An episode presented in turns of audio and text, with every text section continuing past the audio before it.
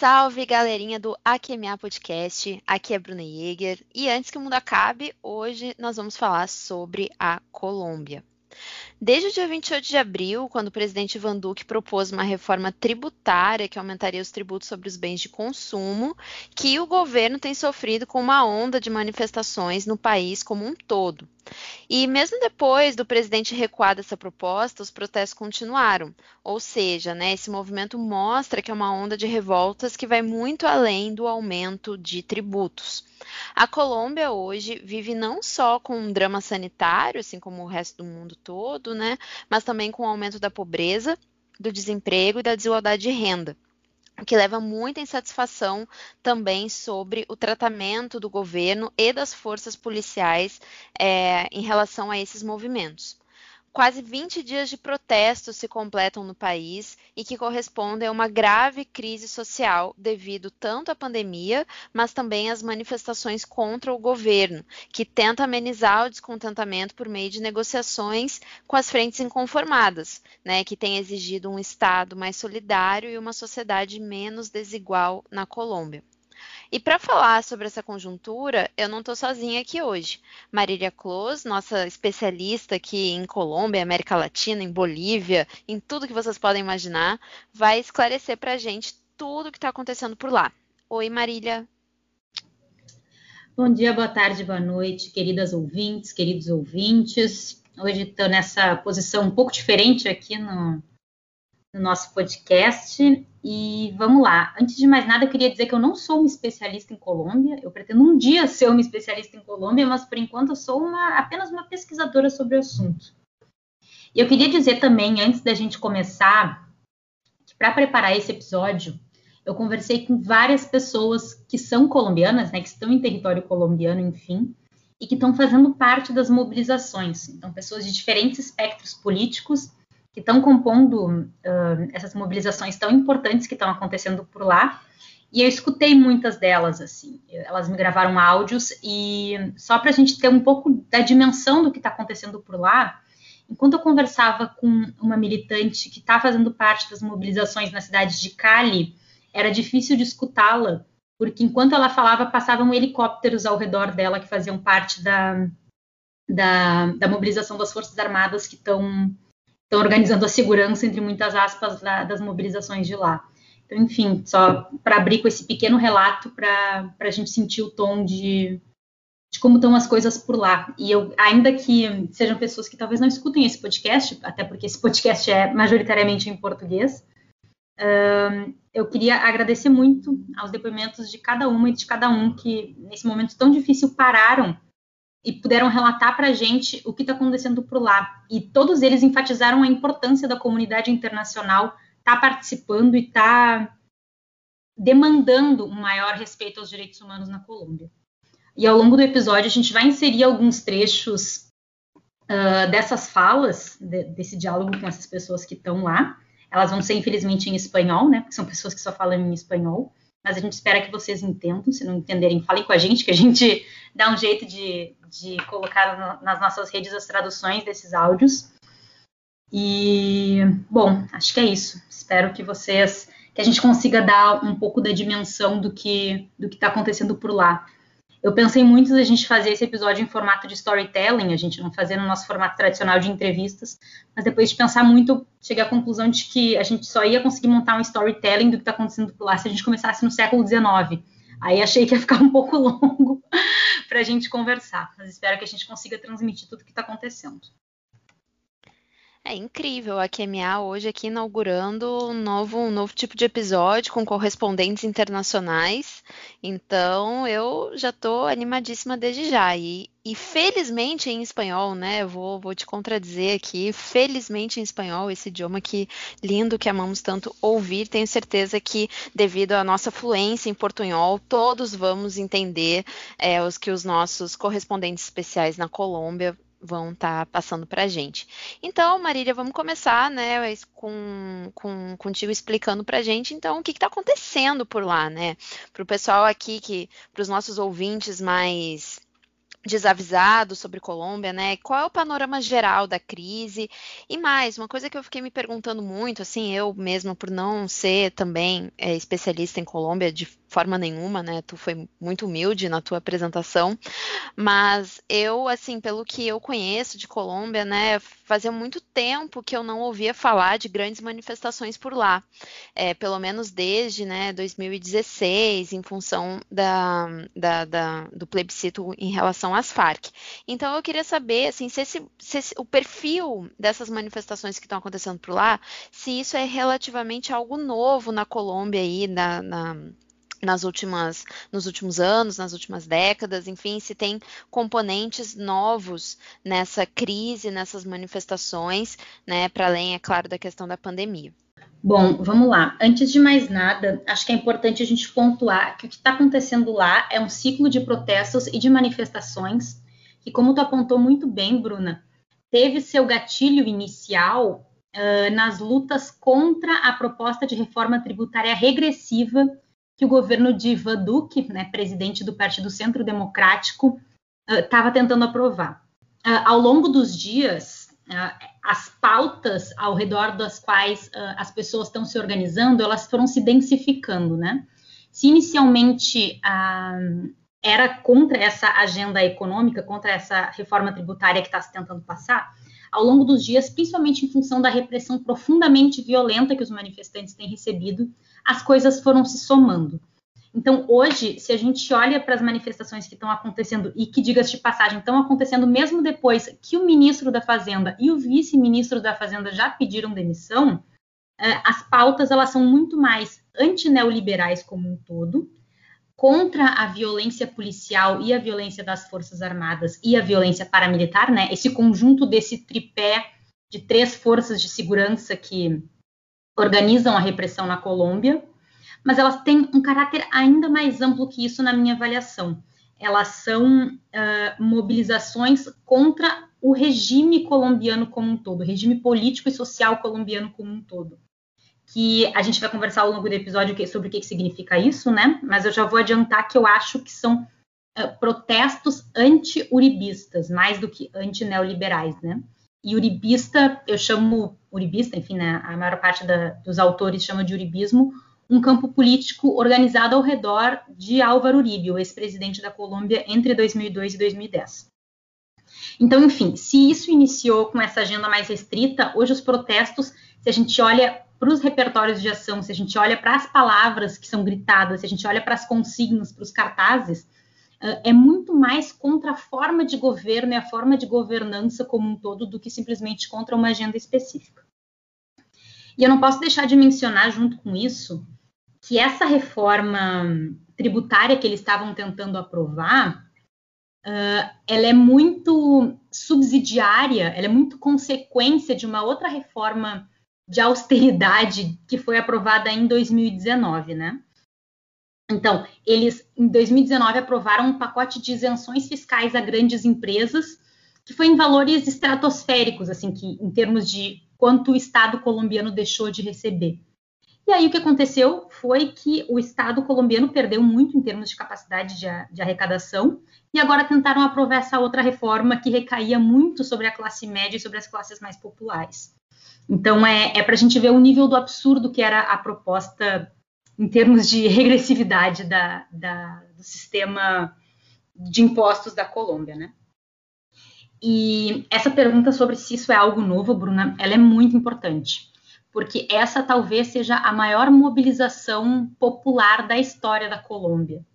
Porque a gente pensa em algumas mobilizações, por exemplo, da década de 40, ou das mobilizações da década de 70, principalmente da mobilização de setembro de 77, que foram momentos em que as pessoas em que houve atos massificados, protestos massificados, eles não tiveram tanta amplitude social quanto o que está acontecendo agora. Eles eram restritos mais a, por exemplo, movimentos convocados por sindicatos, como na década de 70.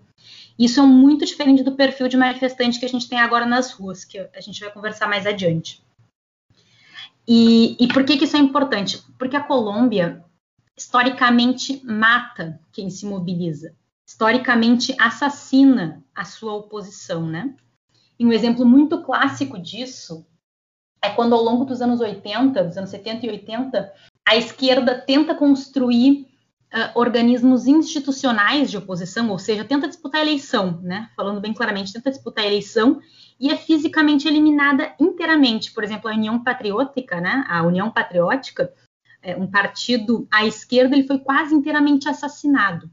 Então, quando a gente pensa isso, não é uma dimensão parecida com a do Brasil, assim, que a gente sabe que existe muita repressão e violência policial, mas lá é num nível acima disso. Tu estar nas ruas protestando significa a possibilidade de tu ser assassinado, significa colocar tua integridade física em risco.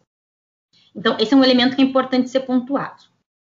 Por isso que, historicamente, a gente não vê grandes manifestações, né, Bruna, como tu, tu falou na tua pergunta. No entanto, esse não é um processo que vem, que começou em 2021, né? Acho que desde 2019, quando a gente tem o estalido social no Chile, como a gente já conversou em alguns outros episódios, ou no Equador, como a gente também conversou, a Colômbia uh, passou por processos sociais parecidos. Porque em 2019, quando o governo Duque estava aprovando justamente essa, essa reforma uh, tributária que eu falei para vocês, né, o paquetaço neoliberal, em, em outubro e novembro de 2019, aconteceu pela primeira vez em muitas décadas uh, um paro nacional, né, uma greve nacional, uh, mobilizada por diversos setores. E esse foi um momento muito, importante, né? O outubro e o novembro na Colômbia de 2019 foi muito importante, porque teve esse perfil marcadamente antineoliberal, assim como foi no Chile e assim como foi no Equador. Uh, e teve também a participação de uma série de movimentos sociais, como foi esses outros dois países, de movimentos feministas, de movimento LGBT, enfim, né, de, desses grupos da sociedade civil. E esse foi um momento histórico porque, enfim, depois de muitas décadas conseguiu se organizar um comando de greve, né, um comando de paro, a partir de, de diversos movimentos populares. E, enfim, assim como a gente está tá acontecendo hoje em 2021, começou a partir de uma agenda econômica e logo os atos se densificaram, se complexificaram a partir do assassinato, principalmente de Dylan Cruz, né? Essa pessoa que virou uma, um marco, assim, né? Ao redor do qual se luta o assassinato desta pessoa uh, pela violência, um jovem, né? Ele era, se eu não me engano, tinha 18 anos. E ele foi assassinado enquanto estava se manifestando contra o paquetaço de Ivan Duque. No ano seguinte, a gente tem quase como se fosse uma continuação desse ciclo de protestos já em 2020, durante a pandemia, em setembro. A gente tem uma, um novo ciclo de protestos, aí mais direcionado contra a violência policial, porque as forças policiais em Bogotá assassinaram Javier Ordonhas e eles assassinaram Javier Ordões de uma forma muito cruel, com descargas de, de taser, né, de choques elétricos, sob a justificativa de que ele estaria furando a quarentena. Então, em setembro de 2020, a gente tem esse novo ciclo de protesto uh, contra a violência policial no país. E, e, eu acho que 2021 vem muito nesse caldo, assim, desse instrumento de atos massificados, de greves gerais, que começou em 2019, que se intensificou em 2020 e que agora a gente tem esse resultado em 2021, né? Mais de 20 dias de mobilização popular. E quando eu falo isso, a gente, por exemplo, tem uh, notificação de 33 cidades até agora que tiveram grandes atos, fora todas as outras cidades que tiveram atos pequenos. Então é uma coisa que arrastou o país. Esse é o grande fato político da Colômbia há 20 dias, só se fala disso. Então, enfim, acho que esse é um pouco do cenário geral do que está acontecendo por lá. Sim, e por um lado, né, a gente pode fazer um paralelo com o Brasil, com junho de 2013, né, com essa densificação uh, e, e um, complexificação, né, das pautas, mas por outro lado, como tu trouxe para gente, é necessário diferenciar, né, pelo fato da violência policial ser muito mais profunda, até mesmo do que a gente tem aqui no Brasil, que também já é extremamente absurda. Mas, né, sobre isso, para a gente entender então essa complexificação das pautas, né, que foram muito além da questão tributária, quem é que está nas ruas na Colômbia, né? Quem são, quem são esses manifestantes, contra o que eles estão lutando, né? E mais, a gente pode falar que há componentes importantes de gênero e raça que devemos considerar, tendo em vista também os acontecimentos dos últimos dias? Bom, Bruna, para responder isso, eu vou retomar a fala que eu assisti há alguns poucos dias do professor Alexander Gamba, que é o professor da Universidade Católica de Bogotá. Ele falou que o que leva ao cenário de hoje é que a Colômbia e o uribismo, enquanto regime, está passando por três crises, né? Uma crise política, já que eles têm perda sistemática de popularidade, de aprovação popular, uma crise econômica, porque que a gente tem visto a intensificação da pobreza, como tu, tu falou muito bem. E deixa só eu trazer alguns dados mais específicos sobre isso, porque eu acho que essa é, um, essa é uma questão muito importante. Assim. Porque o que, o que tem acontecido por lá é um processo de precarização da classe média, né? Esse empobrecimento, e a Colômbia já está numa contração de cerca de 6% do seu PIB, assim, então é, é um processo de, de, decresci, de decrescimento e de. Não é decrescimento o termo, a Bruna, que é economista, vai. Decréscimo. Perdão aos economistas que me escutam, enfim. É, é um processo de, de, estagnação econômica muito profundo, né? Mas o que a gente tem visto é a precarização da classe média, num país em que hoje 45% da população já vive em condição de pobreza, né? Então, é, isso tem como reflexo, por exemplo, o aumento substancial da população de rua e das pessoas que estão uh, em condições informais de trabalho. E, e, eu acho que isso é acompanhado de uma crise social muito profunda, e aí, de novo, eu estou citando o professor Alexander Gamba, porque uh, isso tem impactos significativos na geração mais jovem, ali na faixa de em torno dos 20 anos, porque são pessoas que saem da escola, não têm condição de entrar em universidades, até porque eles não têm a universidade pública gratuita e universal como a gente tem aqui no Brasil, e eles também não encontram trabalho. Então, uh, acabam caindo na economia informal ou acabam ficando desempregados, né? Ele cita, inclusive, que tem esse caráter que ele chama em espanhol de nini, né? Os neném em português, enfim, são as pessoas que não estão nem trabalhando e nem estudando, e isso nos últimos anos se intensificou na pandemia, claro, é um, é um fenômeno social de crise muito grande ali na Colômbia, né? E eu queria começar dizendo que o perfil dos manifestantes tem esse setor muito forte, assim, são jovens, majoritariamente jovens, e os relatos que eu, que eu trouxe de algumas militantes que me falaram de lá são pessoas, no geral, a partir dos 20 anos até em torno dos 30 e poucos anos. São majoritariamente homens, né? Então a gente não tem tantas mulheres nas ruas. A gente tem mulheres, claro, mas a gente não tem tantas mulheres nas ruas quanto a gente tem homens. E são pessoas que estão em condições precárias de vida no geral, né? Então, ainda que a gente tenha classes médias apoiando em grande medida essas mobilizações, quem está nas ruas, quem está na, na, na linha de frente é o jovem precarizado pelo neoliberalismo colombiano. Em princípio, eu creio que o grande grueso de los protestantes son jóvenes mm, entre 17 eh, y 30 y tantos años de edad que normalmente pues han sido en algún momento de sus vidas o en el momento actual eh, excluidos de alguna manera de oportunidades laborales o educativas.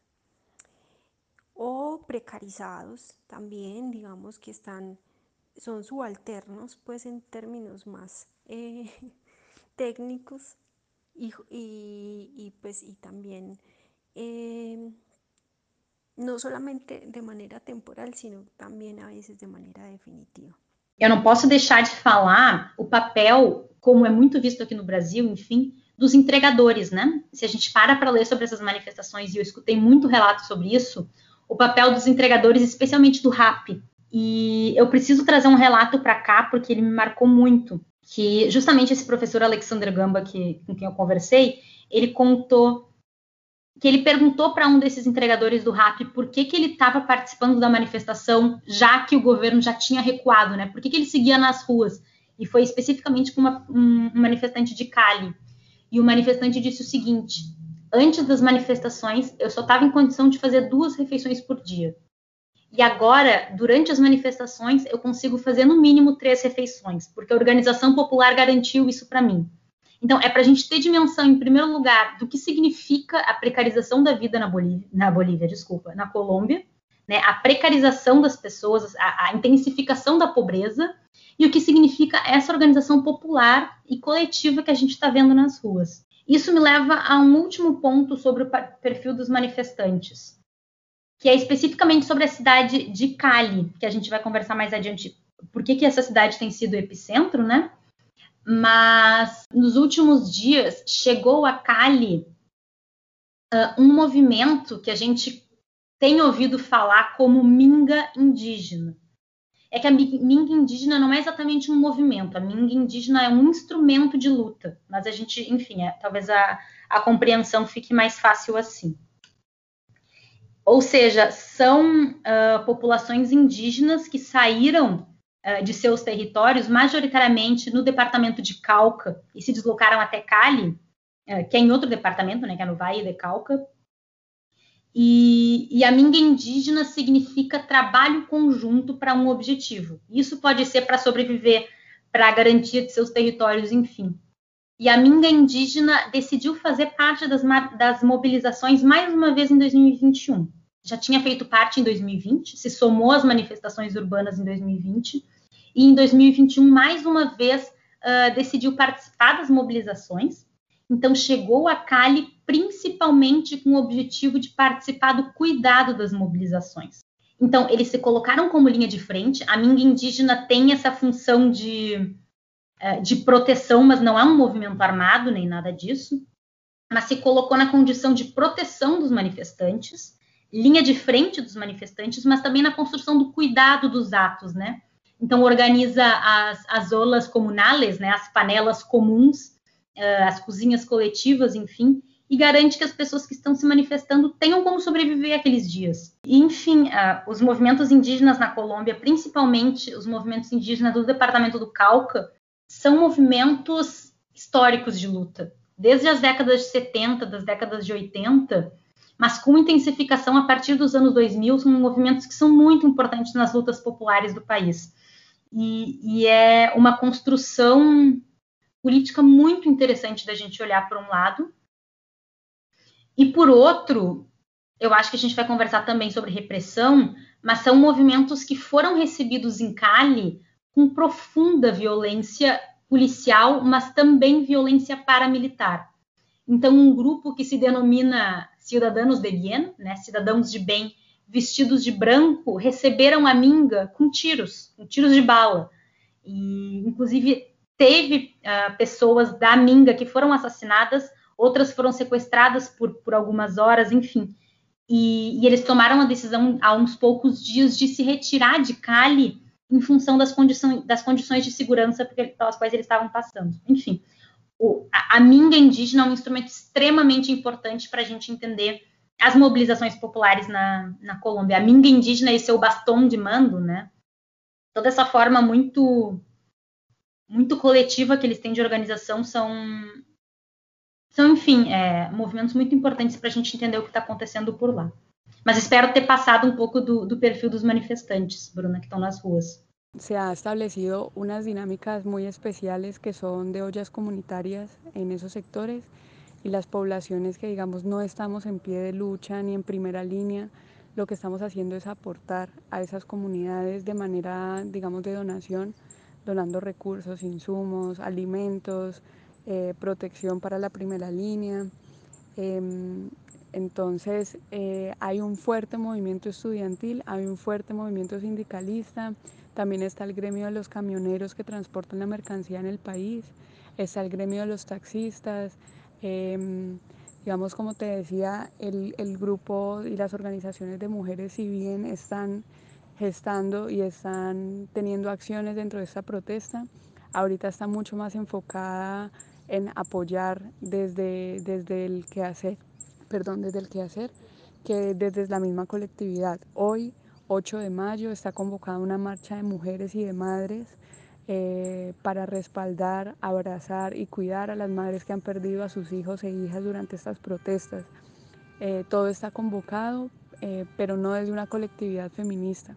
E eu li assim hoje bastante sobre isso, sobre a questão também do aumento da, da participação dos movimentos feministas, né, nesses, nesse, nessas manifestações em função da jovem que se suicidou após, né, ter passado por abuso, né, formas de abuso sexual por parte das forças policiais, né, imobilizaram ela, apalparam ela e, e essa jovem, né, acabou uh, se suicidando em função dessa violência sexual que ela sofreu. E eu li, né, alguns relatos, enfim, né, trazendo para gente que os movimentos feministas começaram a participar mais, né, ainda que tu tenha dito pra gente, né, fala pra gente que é, majoritariamente são homens, agora a gente, né, percebe aí mais uma força maior também relacionada a esses movimentos de mulheres. E outra questão também, né, que eu acho que cabe a gente a gente conversar um pouco para além da questão da, da minga indígena, né, é também uh, o fato de, do departamento de de Calca, né, a cidade de Popayán, que é a capital, né, também ser uma cidade com um histórico negro muito importante, né, então a violência também tem atingido mais a, a esse perfil de raça, né, para além da questão indígena também a gente vê uma maior articulação, mas a, acredito que não, não seja tão, uh, tão proeminente assim na Colômbia, mas também de movimentos negros, né? Então, junto a, a isso, para tu comentar com a gente, né? Mas para continuar a tua, a tua fala, que eu fiquei muito curiosa, que é por que Cali tem sido né, o epicentro desse o epicentro dessas manifestações, né? Tu citou isso na tua fala anterior e aí eu fiquei aqui agora querendo saber mais sobre isso, Cali, né? Que é uma importante né, cidade da Colômbia, uma das mais importantes. Cidade ou departamento? Já junta aí na tua fala. Uh, tá, eu vou chegar em Cali, até porque, porque Cali é muito ligada a marcadores de raça, que tu falou, Bruna, é muito ligado à população afro-colombiana. Mas antes, eu só queria fazer um adendo sobre violência policial, porque eu acho que a gente. Já, já é importante a gente puxar o gancho sobre violência sexual, né? Porque tu tá certa, Bruna. No geral, uh, é um perfil mais de homens que estava nos atos, justamente em função da violência sexual enquanto instrumento de repressão. E na verdade eu disse que são mais homens, porque nesse momento, e essa foi uma pergunta que eu fiz muito para as militantes com, com as quais eu conversei, de se as feministas estavam tendo uma preponderância nos atos. Porque em 2019, na Colômbia, no Chile, no Equador, a gente viu o papel das feministas como, enfim, os movimentos feministas como liderança. E quase todas elas me responderam até então que não, porque a violência sexual enquanto instrumento de repressão estava impedindo em alguma medida que as, lideranças, que as lideranças feministas tomassem a frente, né? Então, para a gente ver qual que é o tamanho uh, dessa violência, né, que, que se reproduziu ali. Mas desde que aconteceu esse caso, realmente não só os movimentos feministas, mas diversos movimentos de mães, olha, olha que coisa marcante, assim, passaram a, a, ter a linha de frente. Hoje eu vi uma foto muito, muito impactante, assim, da, da linha de frente do ato, com várias mulheres com cartazes escritos, sou linha de frente e sou mãe. E até porque houve um movimento de, de organização das mães que perderam seus filhos ao, ao longo dos últimos dias, né? E, e, enfim, e eu quando eu falo de repressão policial, às vezes parece meio batido assim, mas a repressão policial das forças armadas e de grupos paramilitares é elemento constituinte do regime político da Colômbia. Não existe Colômbia sem pensar violência por parte do Estado. E a gente vai conversar disso mais adiante quando a gente falar de uribismo, mas é que eu não posso deixar de falar disso. E, e tem cidades onde, por exemplo, Medellín, uh, pelos relatos que as pessoas estão me contando, quem mais está fazendo um, a segurança, a repressão, na realidade, são as forças policiais. Enquanto em outras cidades como Cali, a gente tem as forças policiais, a gente tem o SMAD, né, esse esquadrão antidistúrbio, que é diretamente submetido ao Ministério da Defesa, quão, quão problemático é isso, né? O Ministério da Defesa ter seu esquadrão antidistúrbio, e eles estão atuando muito em Cali. A gente tem as forças policiais, a gente tem os grupos paramilitares. E, a, e, as descrições que eu tenho são, em primeiro lugar, a utilização de instrumentos que são, entre muitas aspas, antidistúrbio, de formas letais, ou seja, instrumentos que não deveriam ser letais, como gases de, de dispersão, sendo disparado de forma não parabólica, né, que é o que deveria ser feito, mas de forma diretamente nas pessoas, né? Então, são uh, às vezes são forças policiais que não têm instrumento leta, instrumentos letais consigo, mas que se valem de instrumentos não letais de forma letal, né?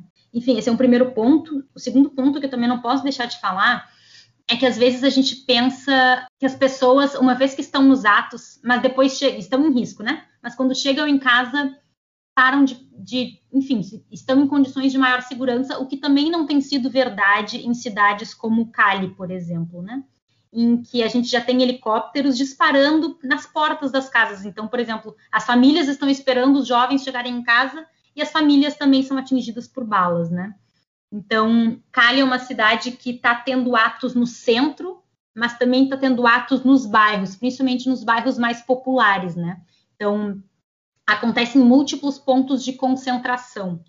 E aqui eu vou deixar já um áudio de uma militante de Cali para vocês ouvirem a respeito disso. Es el escuadrón anti, antidisturbios y lo sacan para las marchas, ¿cierto? Normalmente el SMAT pues son estas personas que están vestidos así como Robocop. Yo no sé si tú tienes en mente esa, esa este imaginario de, ¿cierto? De, del señor que tiene muchas protecciones y, y, como un traje de negro con este, armas de, eh, que, que supuestamente no son letales, pero que con las cuales han matado varias personas tirando muy cerca los gases que son como pistolas que tiran gases y pues cuando lo tiran muy cerca pues entonces pueden eh, generar lesiones como, como, como la pérdida de un ojo. Eso ha pasado pues ha venido pasando cada vez con mayor frequência com este tipo de, de, de polícia. E além disso, eu acho que é importante mencionar também que a repressão está se valendo de instrumentos infraestruturais, como corte de internet, por exemplo, nos bairros mais pobres, corte de eletricidade nos bairros mais pobres. E aí que é o tema da Bruna, eu vi que ela levantou a sobrancelha quando eu falei isso, mas isso me chamou muita atenção, assim, né? É, quão eu amei. É o aparato. eu amei esse conceito de violência infraestrutural. Temos que levar isso adiante para um próximo episódio. Pois é, complexificar esse conceito aí. Frente a las viviendas, no. Nosotros no estamos seguros. Han, han, han habido balaceras en medio de barrios residenciales ejercidas por la policía. Incluso ahora están operando vestidos de civil, es decir, se quitan su uniforme o salen sin su número de identificación y entran a los barrios residenciales a disparar indiscriminadamente. Ya mm, ha habido en el país al menos tres casos de personas fallecidas, entre ellas un perrito, dos, dos personas y un perro, por eh, gases lacrimógenos que ingresan a las casas. Y estas personas que son eh, adultos mayores mueren ahogadas por los gases. Eh, el SMAT, que es el Escuadrón Antidisturbios de acá, está disparando también indiscriminadamente, quemaron un hotel acá en la ciudad y están entonces culpando a los manifestantes que de cierta manera están tratando de ejercer su derecho constitucional a la, protesta, a la manifestación. Em, nos están censurando en redes sociales, están quitando eh, las conexiones de internet y están, em, digamos, manejando y manipulando las redes sociales eh, para que no se pueda visibilizar lo que está sucediendo acá en el país ni en la ciudad hacia el exterior ni, ni siquiera pues al interior del país. Eh, ya se ha confirmado que han habido bajones de energía, están apagando a veces el alumbrado eléctrico en la ciudad y digamos si hay problemas eh, en algunos barrios más que en otros. Ahorita al menos en mi ciudad hay dos puntos críticos donde todas las noches la policía está asesinando jóvenes y esto pues es em, triste, pero es así. Todos los días están asesinando jóvenes, todos los días hay jóvenes muertos, hay jóvenes desaparecidos, hay adultos mayores que são é, asfixiados por los gases. Então, enfim, é, é, é só para a gente ter o panorama assim de como são diferentes forças de repressão com diferentes condições, diferentes condições instrumentais, inclusive, e que se valem de diferentes formas, né, para garantir essa violência por parte do Estado ou de atores que são transversais ao Estado, como os paramilitares. E bom, por que Cali, né? Por que, que Cali está é, tá sendo o epicentro? E essa foi uma pergunta que eu fiz muito para os militantes de lá também. Acho que a primeira coisa que, que eu não posso deixar de mencionar é que Cali talvez seja gran, a grande concentração das contradições da Colômbia, né? Em termos de desigualdade social, em termos de racismo. A, a Colômbia, assim como o Brasil, é um país profundamente racista, é, é um, é um país uh, profundamente marcado pela violência direcionada a corpos específicos, né? E Cali é uma cidade de concentração de pessoas afrocolombianas muito grande. É uma cidade do ali da região uh, do Pacífico colombiano, né? Cali não é exatamente no, no, litoral, mas é próximo, né? Então a recepção de pessoas migrantes internas deslocadas da violência que chegam até Cali, porque se, se vocês observarem no mapa, a, a, a, construção das guerrilhas se dá na região da, da Amazônia colombiana. Então, quem migra da Amazônia colombiana na, em sentido da direção mais central para o país chega em Cali. Então, a gente tem esses deslocados da violência que vem do sul colombiano. A gente tem uh, a concentração de pessoas que foram sequestradas no período da escravidão, que chegaram pelo Pacífico, que também se concentraram ali. E a gente tem toda a economia do departamento de Cauca e do Vale ao redor da cana de açúcar, assim. Então, é uma economia muito concentrada nisso, com uma série de heranças uh, escravagistas coloniais ao redor dessas dinâmicas.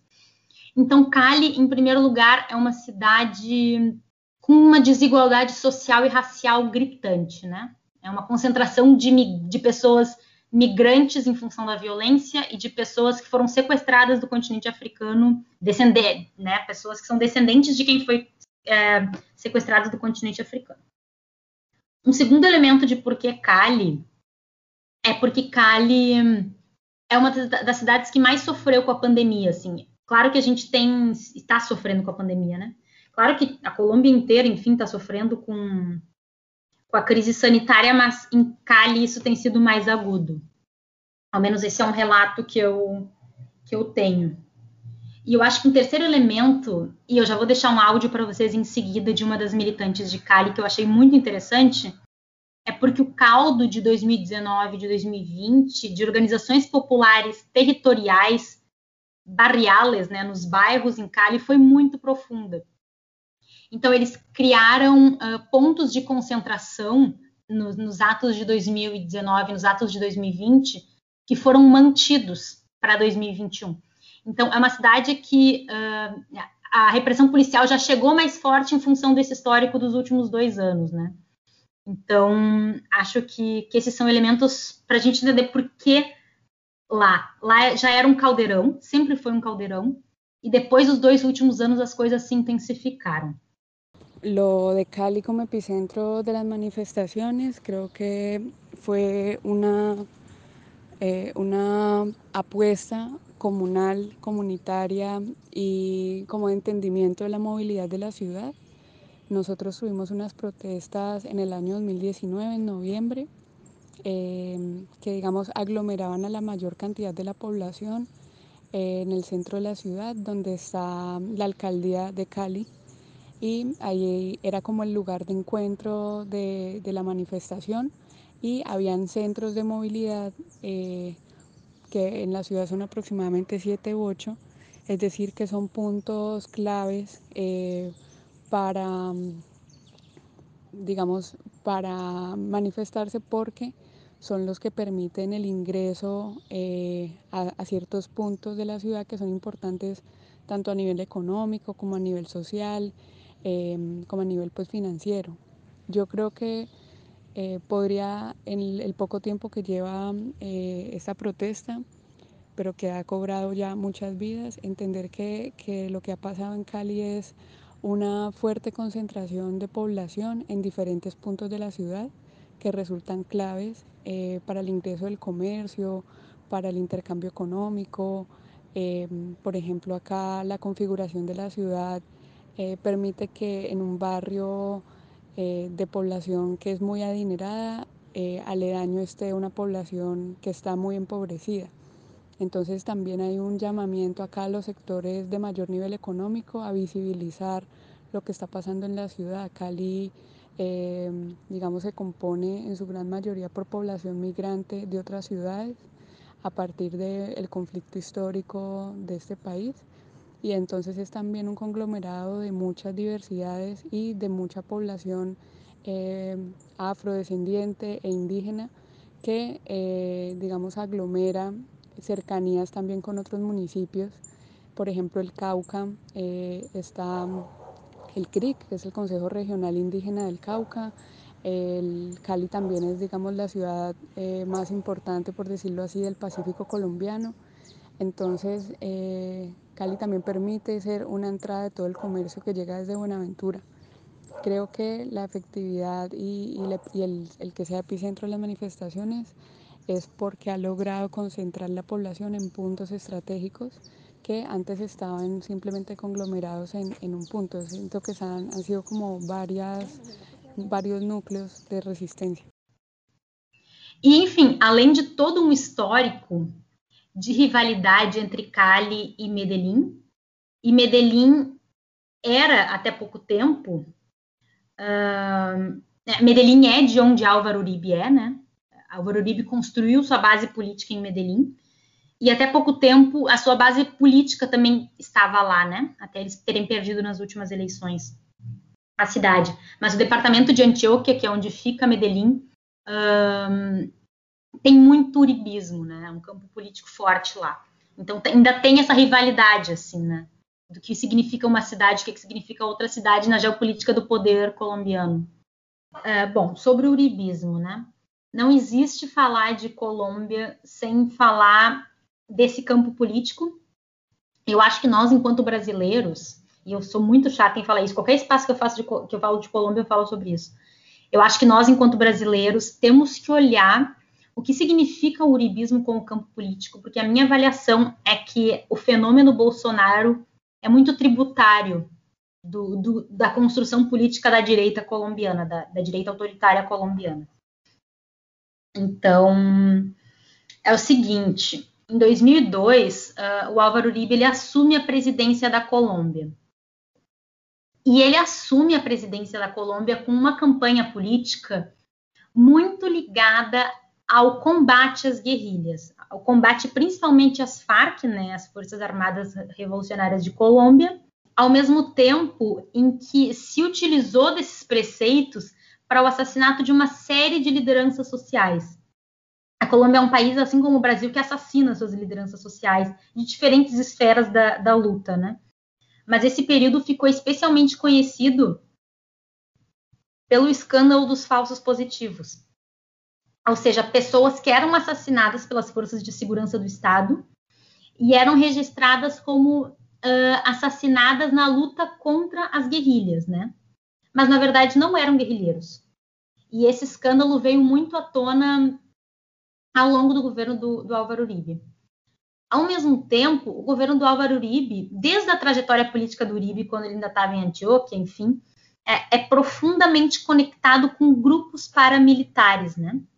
Ou seja, grupos paramilitares transversais ao Estado, não oficialmente do Estado, mas muito conectado com eles, que eram utilizados para fins políticos, né? Grupos armados utilizados para fins políticos da violência do Estado e além de ser um campo político cuja coalizão de classe é muito conectada uh, com os terratenientes, né, com o, os latifundiários.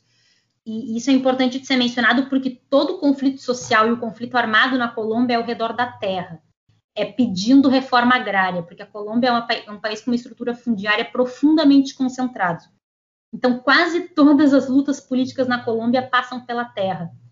E aí as lutas indígenas, claro, vão ter uma outra dimensão ligada à terra, sobre os significados da terra e tudo mais. As lutas dos afrocolombianos também. Mas, enfim, quase tudo na Colômbia é sobre terra.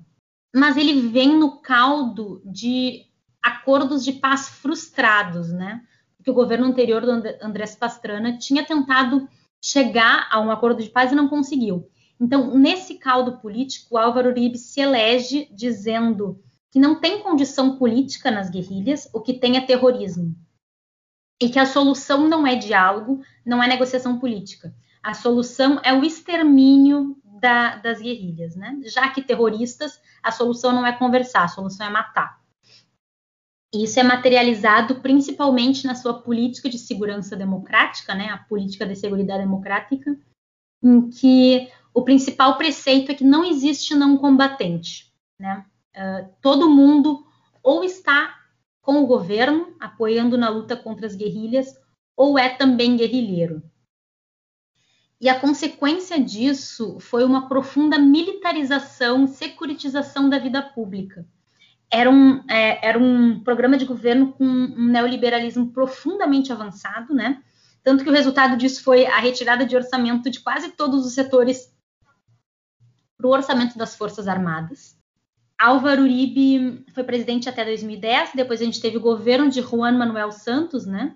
Manuel Santos tinha sido ministro da Defesa de, de Álvaro Uribe foi eleito nesse caldo e deu a, aquela aquele cavalo de pau, né? Se elegeu com um programa político e executou um completamente diferente. Tanto que ele foi o responsável pelos acordos de paz com as Farc, né, que foram finalmente assinados em 2016. Só que o atual presidente, ele foi eleito, o Ivan Duque, ele foi eleito pelo partido novo que Álvaro Uribe criou, né, o Centro Democrático, e ele é um representante tradicional do uribismo, né? Ele é o, talvez, talvez o maior nome do, desse campo político fora Álvaro Uribe seja justamente Iva Duque. Então, enfim, é, eu queria deixar marcado como esse é um campo político uh, que pensa com centralidade não só o programa, programa econômico neoliberal, mas bota a segurança pública uh, no centro da sua agenda e a resposta é sempre a violência, né? É sempre tratar violentamente qualquer problema social e responder isso com forças de segurança do Estado ou com forças de segurança transversais ao Estado, como os grupos paramilitares na Colômbia ou como os grupos milicianos no Brasil, né? Por isso que eu sempre acho que é importante a gente fazer aproximações entre o Uribe e o Bolsonaro, por exemplo. Sim, eu estava até olhando o mapa aqui enquanto tu estava falando, eu abri o Google Maps e estava acompanhando aqui tudo pelo mapa para entender a geopolítica da Colômbia melhor. E sugiro, inclusive, que os nossos ouvintes também façam isso, enquanto estiverem olhando, é, nos ouvindo, né? Abram aí o, o, o mapa e olhem para a Colômbia, porque é realmente um país com uma geografia uh, muito, muito determinante em alguns processos, né? E bom, gente. Um, que eu queria perguntar agora para ti, Marília, é em relação então ao uribismo, né? Que tu, que tu falou, tu citou agora na tua última fala, e como que esse campo político está relacionado com esse contexto, né? É, o que é o uribismo? Como, né, tu, tu, falou, né, que o Uribe uh, vem de Cali, então uh, como que a gente pode relacionar com essa situação e também, né, se do, do, lado oposto, se tem algum campo político de esquerda que tenha se sobressaído nessa, nesse, nessas manifestações.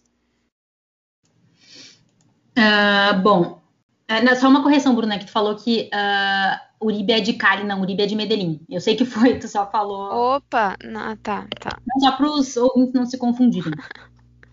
eu jurava que eu tinha ouvido tu falar que era de Cali. É, talvez eu possa ter falado, mas se falei, me corrijo agora. Uribe é de Medellín, departamento de Antioquia. Uh, ou seja, muitas pessoas, inclusive, chamam o projeto, o programa político de Álvaro Uribe, como algo como paramilitarismo, latifundiarismo, assim, para dar um pouco da noção do que, que é a junção dessas duas coisas, né? Desse neoliberalismo profundamente autoritário e violento. Mas, ao mesmo tempo, eu não vejo como esse caldo político que está acontecendo desde 2009 não ter resultado nas urnas, porque socialmente a gente vê sendo construído um campo popular na Colômbia que não dá para ser ignorado nunca pôde ser ignorada. A gente sempre teve movimentos populares muito importantes lá, mas agora isso está num nível de, de capacidade de construção de, de oposição ao uribismo e ao neoliberalismo que é muito grande. Então, eu acho que na, as ruas já dizem uma coisa, e eu acho que logo as urnas devem dizer. Eu não sei se até que ponto é o wishful thinking, a gente sabe que a conjuntura apresenta diversos problemas, né? Mas eu não acho que, que isso vai ser um, um fenômeno político que não vai ter resultados institucionais daqui a pouco. Além deles terem aproximações, eu nem vou entrar nesse tema porque é muito pano para manga, uh, das questões do, do, conservadorismo moral, né? Da acusação do outro como comunista. As feministas querem destruir a família. As feministas querem transformar o Brasil na Venezuela ou numa república gaysística. Tudo isso tem, é, tem muita correspondência com o que o campo político do Álvaro Uribe faz na Colômbia, né? Então, enfim, é, são aspectos muito parecidos mesmo. E a esquerda, só para terminar de responder a tua pergunta, Bruna, essa é uma pergunta muito interessante, porque na última eleição presidencial a gente teve a esquerda no segundo turno representada em Gustavo Petro. E isso é histórico. Gustavo Petro não ganhou a coalizão Colômbia Humana, né, que ele representava, não ganhou as eleições, como a gente sabe muito bem, mas ele ter estado no segundo turno é o significado de que algo está mudando, né? algo está mudando. A figura do Gustavo Petro é muito importante. E eu adorei também essa esse conceito, essa avaliação, enfim, do neoliberalismo latifundiário e violento, típico, né, um fenômeno típico colombiano, mas também que a gente consegue fazer várias, vários paralelos com o Brasil de Bolsonaro. E como, né, isso isso que está acontecendo agora e essas reações, né, então, a esse neoliberalismo latifundiário violento, etc., uh, como que tem a ver, né, com o conflito armado no geral, assim, na Colômbia, né, para aprofundar mais um pouco essa parte de violência e, e, mais especificamente, assim, a pergunta que eu fiquei me fazendo é se o que está acontecendo agora e até mesmo, né, essa reação violenta por parte do Estado, né, mais violenta ainda, se tem alguma relação com aquela conjuntura de 2016 que tu falou um pouco sobre isso agora, né? E se, enfim, uh, para pessoas como eu, né, que nunca, enfim, estudaram Colômbia de uma forma muito, muito profunda e muito direta, né, eu sempre tendi a associar a Colômbia muito em função do debate em relação às Farc. Então agora, né, tá aparecendo as Farc de alguma forma nessas pautas da rua ou já é, enfim, devido aos acordos de paz de 2016, já é uma questão superada? Bom, uh, começando com, com, essa pergunta de, sobre 2016. Para quem, só contextualizando um pouco, depois que o governo passou, passou anos em mesa de negociação com as Farc, chegou-se a um acordo final que foi submetido a plebiscito em 2016. E o plebiscito, por uma diferença muito pequena percentual, cerca de 1%, votou que não estava de acordo com esse acordo de paz com as Farc. E algumas pequenas alterações nos acordos foram feitas, e mesmo assim o governo levou a cabo esse acordo, o que, na minha opinião, foi uma decisão muito acertada. Mas os fatos são: houve uma construção política ao redor do não muito baseada nesse pânico moral que a gente estava conversando. Então, a associação de grupos LGBT, de grupos feministas às guerrilhas, e as guerrilhas enquanto terroristas, e enquanto terroristas venezuelanos, e enquanto venezuelanos cubanos, assim, essa dimensão que vai saltando de uma coisa para outra que a gente vê acontecer aqui no Brasil, né? O covidismo, que é o comunismo, enfim, a gente está muito acostumado com isso, uh, foi muito utilizado até então. E, e isso, na realidade, é, essa construção de inimigos constantes em 2016, foi o que deu força para o campo político do uribismo voltar à presidência, né? Foi o que garantiu, na minha avaliação, a eleição de Iva Duque. Então, foi essa mobilização pelo não, ao redor dessa mobilização pelo não, que o campo político do uribismo voltou a se organizar para reconquistar a presidência. Então, sim, são coisas intimamente relacionadas, né? Ah, claro que assim, quando a gente avalia por que, que o não ganhou em 2016, tem uma série de outros elementos. Por exemplo, aconteceu um, um furacão um dia antes uh, do plebiscito que impediu diversas comunidades em espaços mais progressistas do país de irem votar. Então, enfim, é, é, a conjuntura é a conjuntura, né? A, a, contingência é a contingência. Mas é importante a gente mencionar que ao redor dessa campanha do não, uh, um campo político muito conservador se organizou. Sobre o conflito armado estar relacionado com a conjuntura, eu não acho que tenha conjuntura na Colômbia que não seja relacionada ao conflito armado, né?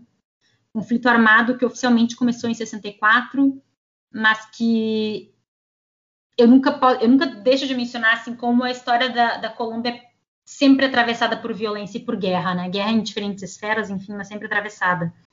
Acho que a organização política dos campos à direita ou à esquerda é muito perpassada pelo conflito. O conflito que não terminou, né? A gente ainda tem grupos como o LN na ativa, assim como a gente tem grupos dissidentes das Farc ainda na ativa, né? Assim como a gente tem um governo que não cumpre os acordos de paz. Então, o conflito armado, apesar de já ter acabado formalmente, o processo de desmobilização é difícil, grupos dissidentes existem e o governo de Ivan Duque foi eleito prometendo não cumprir os acordos. Ou seja, é um, é, a paz é muito complicada. Ao mesmo tempo em que a gente tem grupos à esquerda que justamente se organizam pela paz, e isso é algo que não é tão, tão intuitivo para a gente aqui no Brasil, né? Mas que tem a paz na centralidade da agenda. Ou seja, o que, eu estou tentando dizer com isso? O conflito armado organiza quase toda a vida política na Colômbia, a favor ou contra as guerrilhas, eh, a favor ou contra a forma como as guerrilhas vão ser combatidas, enfim. Então, ainda que não haja participação direta das guerrilhas, ao menos pelo que eu tenho observado, e eu posso estar completamente equivocada, mas as pessoas com quem eu conversei, enfim, é, não, essa não é uma agenda central no momento, mas não existe vida política na Colômbia que não passe pela, pelas avaliações do conflito, né? Tudo que eu vou falar aqui sobre, sobre a política externa da Colômbia, eu vou falar muito de orelha, porque eu realmente não, não estudo isso. Mas vamos de chute, então, né? eu tenho a impressão de que o que a gente vai ver são poucas transformações na política externa colombiana, ou seja, não vai ter grandes impactos, né? Por quê? Em primeiro lugar, a Colômbia tem uma política externa muito voltada para o norte global, né? E alguns organismos do norte global, tipo a União Europeia, condenou. Disse que estava observando atentamente o desrespeito aos direitos humanos, etc, etc. A ONU, em diversas esferas, condenou. A OEA soltou uma nota muito tímida. Depois de muita pressão, soltou uma nota muito tímida, enfim. E alguns democratas nos Estados Unidos condenaram, mas o Biden não, não condenou. Pelo menos até onde eu vi, o governo não, não condenou.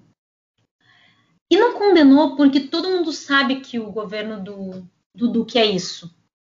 Todo mundo sabe que a contra-insurgência é parte fundante do regime. E que a contra-insurgência significa assassinato, né? Significa eliminação física das pessoas. Ou seja, não é surpresa para ninguém. É, é, esse é o projeto que eles apoiam na Colômbia, né? O Norte Global apoia esse projeto assassino na Colômbia.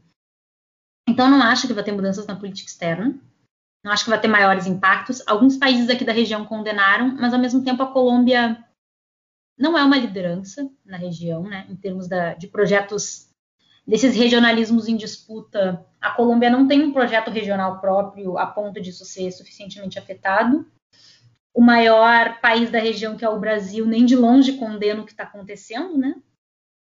Então eu não vejo grandes impactos em termos de política externa. A gente tem muita condenação por parte da, da comunidade internacional por movimentos, por sociedade civil, mas não por países que precisariam estar fazendo alguma coisa, né? Então, enfim, a gente vai ter alguns países localizados fazendo a condenação, mas condenações leves, ou a gente vai ter condenações mais abruptas de países como Venezuela, Cuba, Bolívia, mas a gente sabe que esse tipo de coisa não impacta o suficiente, né? Então eu não consigo ver maiores transformações. Sim, que, que catástrofe, né? Que catástrofe pensando aí em outro, em outro Brasil que a gente tinha também, que certamente estaria lidando de uma forma diferente também com este contexto.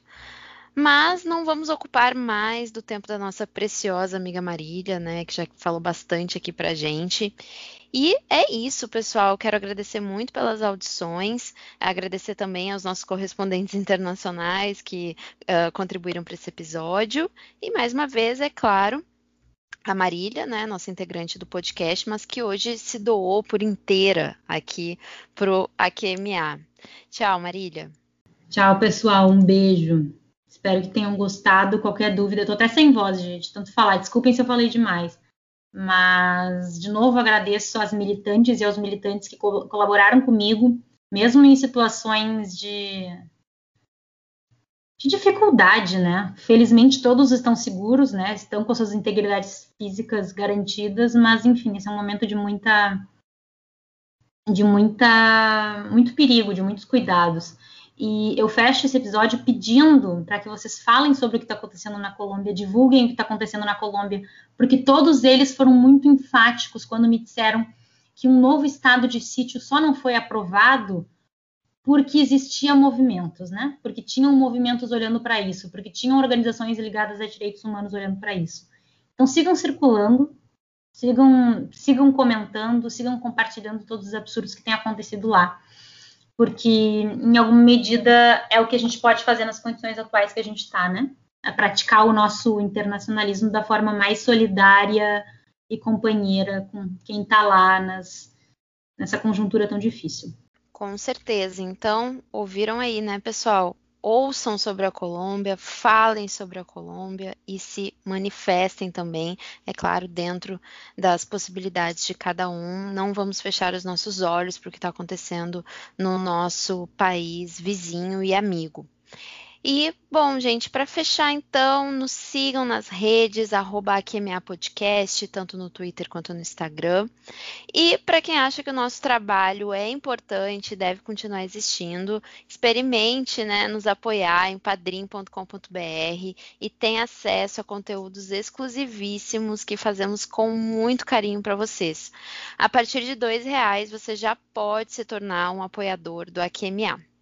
Então, ficamos no aguardo aí dos nossos próximos padrinhos e madrinhas. E também a gente se vê em breve em algum novo episódio que vem por aí. Até mais, pessoal.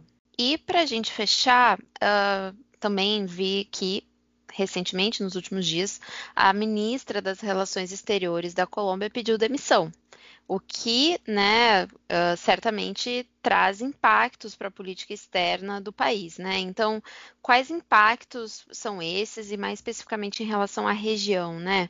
Como que os países vizinhos têm reagido e se colocado frente a essa situação atual da Colômbia?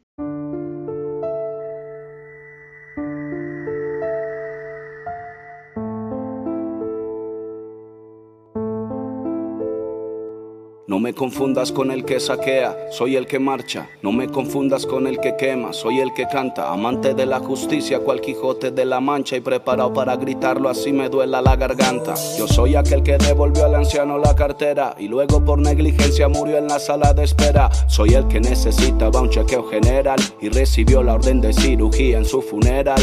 El hijo de la madre con pensión miserable de un tercio del sueldo mínimo, nunca ajustable. Y a pesar de que el banco ya su casa va a quitarle. La doña para mí siempre trae una cara amable. Yo represento al que en su cuello nunca lleva lajas, al trabajador que estudia, al estudiante que trabaja, al ateo, al converso, al que cree en el universo y al que siempre lleva en su mochila la coca, el almuerzo. Voy tomado de la mano con la madre soltera, la que siempre da un buen consejo sin que se lo pida. Voy con el señor que vende aguacates en la acera, con el niño sin juguete y la señora que lo cuida. Malabarista de la vida con buen ánimo, que trata de hacer maromas con un sueldo mínimo. Con la sonrisa medio puesta y casi trabajando horas extras sin chistar porque es un tímido. Por un país sin corrupción. Por un futuro para los niños. Por una vejez digna. Por unos impuestos justos. Por un buen sistema de salud. Por las víctimas del conflicto armado. Por los líderes asesinados. Por los indígenas La marginados. marcha se vivió en masa, gente de todas las razas, trabajadores de PM del gobierno de Sofasa. Vi marchando al empresario que estuvo bajo amenaza y hasta el viejo cascarrabias que nunca sale de casa mejorable. Que si esta historia es mejorable, fuera memorable que las paredes del barrio hablen y cuenten que a las madres nadie vino a consolarles y a su hijo lo mataron por liderar un desarme. Soy el escaso de capital que lo ahogan los intereses y a pesar de eso paga luz y agua cada dos meses. Soy el campesino, el indígena que en la tierra crece, el que siembra la comida que a veces ni te mereces. Quisiera ser el que usa palabras en vez de espadas, el que teniéndolo todo ayuda a los que tienen nada. Pero solo soy un país y una paz anhelada que mira como sus hijos se matan a las patadas. Soy el que salió de casa con bendición de mamá y se puso el uniforme sin saber para dónde va. Que cuando llegó al trabajo lo enviaron a acribillar y le tocó ayer en la marcha desfilar como un SMAT. Por la paz que nos merecemos. Por una educación ideal. Por el derecho a la libre expresión. por un país sin desplazados, Por nuestros recursos naturales.